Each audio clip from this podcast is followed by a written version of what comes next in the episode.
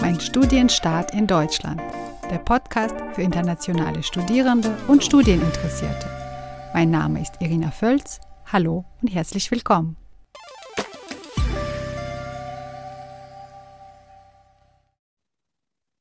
Ich grüße alle ganz herzlich auf eine neue Folge Mein Studienstart in Deutschland. Heute bei mir zu Gast ist eine Doktorandin. Sie heißt Wan Ho. Sie stammt ursprünglich aus Vietnam, aus der Hauptstadt Hanoi und promoviert zurzeit am Herder-Institut der Universität Leipzig im Fach Deutsch als Fremdsprache mit dem Schwerpunkt Linguistik. Und sie möchte heute mit uns ihre Geschichte und ihre Erfahrungen teilen. Hallo Van. Ja, schönen guten Morgen aus Leipzig. Wie geht's? Uh, mir geht es heute ganz gut, obwohl es dann die ganze Woche dann schon mehrmals geregnet hat. Ah, regnet es jetzt bei dir? Ein bisschen, ja. Bei mir schon. Auch, genau. Ja, als Einstieg, nenne bitte uns fünf Schlüsselworte aus deinem, was macht denn dein Fach Deutsch als Fremdsprache aus? Ja, also die fünf Schlüsselworte, ich würde dann sagen, Lernesprache, Korpuslinguistik, mhm. Kohäsion, Kohärenz mhm. Und na, natürlich Deutsch als Fremdsprache, weil das alles hat dann etwas mit meinem Thema zu tun. Ja. Okay, das waren schon viele spezifische Fachtermini, mhm. aber wahrscheinlich hat das äh, auch mit deinem Thema was zu tun. Verrate uns bitte, zu welchem Thema promovierst du? Ähm, also ich, äh, mein Promotionsprojekt ist dann äh, eine Textanalyse von äh, Abschlussarbeiten von, von Bachelor- und Masterstudenten. Und was ich da analyse, ist dann äh, diese Kohäsion, Kohärenz.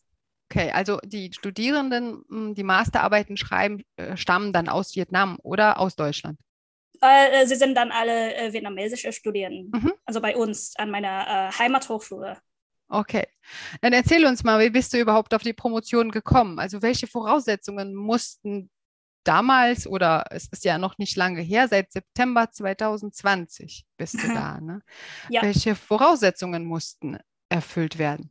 Äh, ich habe meinen Bachelor- und, und Masterstudium in Vietnam gemacht und danach habe ich mich dann um ein Stipendium vom DRD beworben. Mhm. Und also für eine Promotion und die Voraussetzungen da sind dann äh, also natürlich ein Exposé, Motivationsschreiben, die Zusage von, von einem Betreuer und mhm. also Lebenslauf und das alles ähnliches. Okay, und musstest du dann auch sprachliche Voraussetzungen erfüllen? Also irgendein Nachweis, eine ähm, Prüfung? Normalerweise ja, aber weil, weil ich schon dann als Deutschlehrerin arbeite und ich habe ah. dann äh, das Bachelor und Master dann auch auf Deutsch in Germanistik gemacht, war es dann kein keine Voraussetzung bei mir. Alles klar. Und war das schwierig, einen Betreuer zu oder Betreuerin zu finden?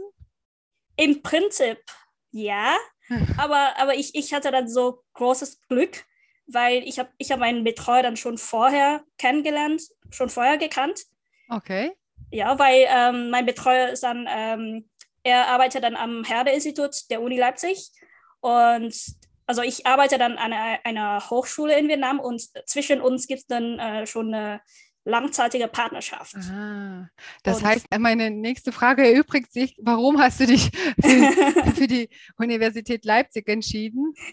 Ja, genau. Okay, das war schon so vorher bestimmt, so ungefähr, ne? Ja, aber erzähl uns doch, warum hast du dich für das Fach Linguistik oder Deutsch als Fremdsprache entschieden, im Allgemeinen, ja, nach das, der Schule? Mhm. mhm. Das war eigentlich dann äh, ganz zufällig. Also ich würde dann sagen, das ist eine Sache des Schicksals, weil ähm, ich habe ich hab im Bachelor dann äh, Germanistik, aber in, in Fachrichtung Translation studiert. Aber nach dem Studiumabschluss habe ich dann, wurde mir dann äh, also angeboten, als mhm. Lehrerin, als Dozentin an, an meiner Hochschule zu arbeiten. Und ich habe mir gedacht, naja, ich würde es dann also mal probieren, wie es geht. Und dann und, habt ihr das zugesagt. Ja. Schön. Ähm, was macht denn ein Promotionsstudium aus in Deutschland? Kann man überhaupt von einem Studium sprechen?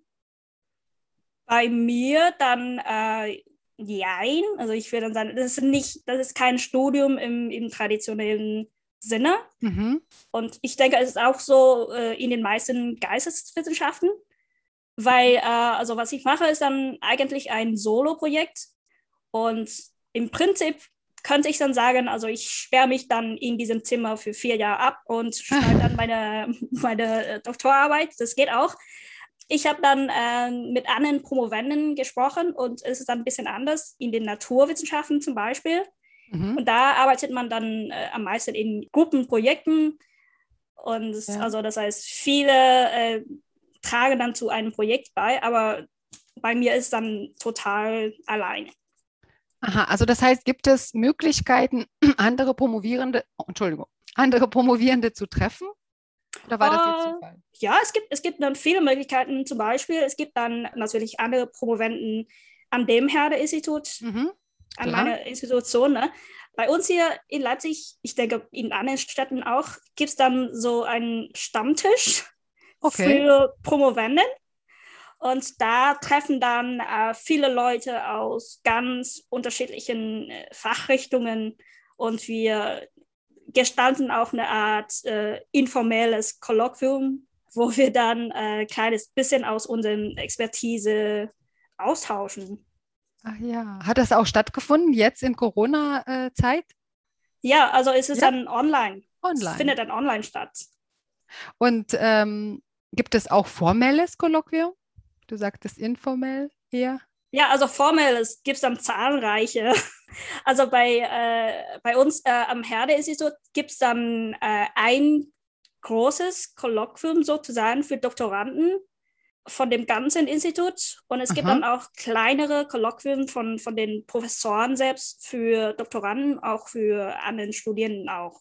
Okay, was macht man in so einem Kolloquium? Also wir treffen dann äh, am meisten einmal pro Woche. Mhm und ähm, jede Woche äh, vorträgt dann eine Person über das eigene Projekt und bekommt dann Feedbacks und Anregungen und, und so weiter. Und äh, kannst du uns verraten, so ungefähr, wie viele Promoventen gibt es denn am Herder-Institut? Mm, Nur so schätzen. Ich würde dann sagen äh, 15, 10, mhm. 15. Okay. Und also, wie ich verstanden habe, du musst gar keine Veranstaltungen mehr besuchen, außer äh, ein Kolloquium. Ja, das ist überhaupt kein Muss. Aber, aber, aber ja, es möglich? gibt ein Aha. Aber. Ich finde das auch nützlich, weil es ist dann eine, eine Art Ablenkung, ne? gute Ablenkung. Weil mhm. es hat dann nichts mit, mit meinem Projekt zu tun, aber äh, das ist dann auch noch in, in einem akademischen Umfeld. Und es ist eine, eine gute Art Abwechslung insbesondere in, in dieser Situation mit dem Lockdown und alles. Ne? Okay. Ja, ähm, fällt dir etwas schwer jetzt beim, bei deinem Promotionsprojekt? Gibt es so bestimmte Bereiche, weiß ich nicht, schreiben, lesen? Ich würde dann sagen, also der Vorteil und auch der Nachteil von, von einem so, so einem Solo-Projekt ist dann, man hat total völlig totale kreative Kontrolle. Das heißt, zum Beispiel heißt, im Master. Was heißt das? Also ja? zum Beispiel im Master ne, besucht man dann Seminare und da gibt es dann schon äh, einen Stoffplan. Es gibt dann schon bestimmte Inhalte, mhm. an denen man sich richten kann. Aber hier ähm, habe ich dann totale Freiheit. Es gibt keine Seminare, es gibt äh, keine Lehrer sozusagen, die mir dann alles äh, äh, ja. sagen. Aber mhm. das Gute ist dann, ich kann dann alles, wirklich alles tun, was ich möchte. Mhm. Aber manchmal gibt es dann so sozusagen diese Writers Block, wo man dann wirklich keine Ahnung mehr hat. Also mhm. in welche Richtung man dann weitergehen sollte oder so. Kann man das ähm, Schreib als Schreibblockade bezeichnen oder ist es eher Denkblockade? Ja, beim Schreiben, ja. beim Schreiben, beim Überlegen von, von Ideen, von dem Forschungsdesign, auch bei der Literatursuche manchmal. Mhm. Und wie sieht es mit der Unterstützung seitens des Professors aus?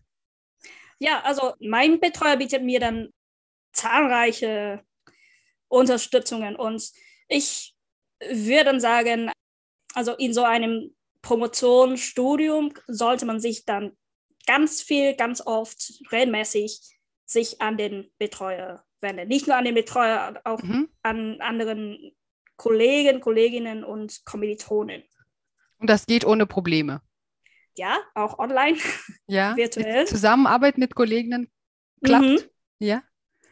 Es ist ein bisschen mhm. komisch, also wenn, wenn man dann nur sich nur mit anderen Leuten, Kommilitonen nur virtuell treffen, aber mhm. also man gewöhnt sich ganz schnell daran. Ja, wir hoffen das Beste. Du bist ja noch ein paar Jahre dabei, oder? Mhm. Dass man eben bald alle in echt kennenlernt. ja, und was kann man dann mit einem Doktortitel im Bereich Deutsch als Fremdsprache oder Linguistik machen in der Zukunft? Hast du da ein bestimmtes Berufsziel vor Augen? Also, ich würde dann äh, zurückkehren und weiter an meiner äh, Heimathochschule arbeiten. Aha. Und also der Stellenwert von einem Doktortitel, würde ich dann sagen, ist dann mit so einem Doktorwürde, könnte ich dann ähm, in weiter fortgeschrittenen Fächern unterrichten. Mhm. Also vorher habe ich dann nur im, im DAF-Unterricht, also Deutschland Fremdsprache, und in äh, zwei Seminaren, also als Einführung in die Linguistik unterrichtet, aber aber nach, nicht Sprachpraxis, oder? Ja, also nach, nach, dem, nach dem Doktorabschluss könnte ich dann in weiteren Fächern äh, unterrichten und auch in dem Masterstudiengang. Heißt das, dass alle, die im Masterstudiengang in äh, Vietnam unterrichten oder an, an deiner Uni, alle haben einen Doktortitel? Müssen, ja. Oh. Das ist dann die, die Voraussetzung für, für Dozenten im Master. Und man kann auch im Heimatland promovieren, nehme ich an. Mhm, ja. Mhm. Okay, ja, sehr spannend. Vielen Dank. Hast du vielleicht noch irgendeinen Tipp oder irgendeine Strategie für deine Nachfolgern, die jetzt sagen, oh, ich möchte auch promovieren und eventuell auch am Herder-Institut? Also, ich äh, hätte dann äh, zwei Tipps. Aha. Und der erste habe ich dann schon erwähnt. Also, äh, also wenn es dann äh, Möglichkeiten zum Wissensaustausch gibt oder Möglichkeiten, wo man dann Feedbacks und Impulse für, für die eigene Arbeit gibt, dann bitte nehmt diese Angebote. Also es, es kann bisschen, es kann dann stressiger werden, weil es gibt dann mehr Arbeiten, ne? Okay. Äh, also ich meine, schon in der letzten äh, Woche habe ich dann zwei Vorträge an zwei unterschiedlichen Orten. Aber das ist dann, das sind dann gute Gelegenheiten, wo man dann äh, also mit den eigenen Erkenntnissen und Befunde dann also gegenseitig ja. setzen kann. Ne? Ja, also Interaktion ist alles, sagst du? Ja. okay. Und der zweite Tipp ist dann die mentale Gesundheit. Also man, man sollte dann, man sollte dann sehr, sehr gute Strategien gegen Stress haben. Insbesondere in einem Promotionsstudium, weil, weil es dann recht stressig ist. Hast du denn eine gute Strategie? ich, ja, ich lebe noch. Also ich meine, also ganz im Ernst, kann man dann äh, was wie äh, Yoga machen? Mhm. Also Sport, sagst du? Ja, Sport, mhm. Yoga, also etwas, was dann wirklich zur Entspannung hilft. Also was ich dann äh, oft mache, ist dann, ich gehe wandern im Park oder an dem See. Also in die Natur. Ja. Und äh, Freude treffen. Okay. Freude finden, Freude machen und treffen. Ja, das ist ein guter Abschluss. Also jetzt alle Freunde treffen und in die Natur und dann aber ran an die Arbeit. Ja, vielen Dank, Wann. Es hat mich sehr gefreut, mit dir heute zu gefreut, sprechen. Ja. Dann weiterhin viel Erfolg und bis bald. Ja, danke schön für heute. Bis bald. Tschüss. Tschüss.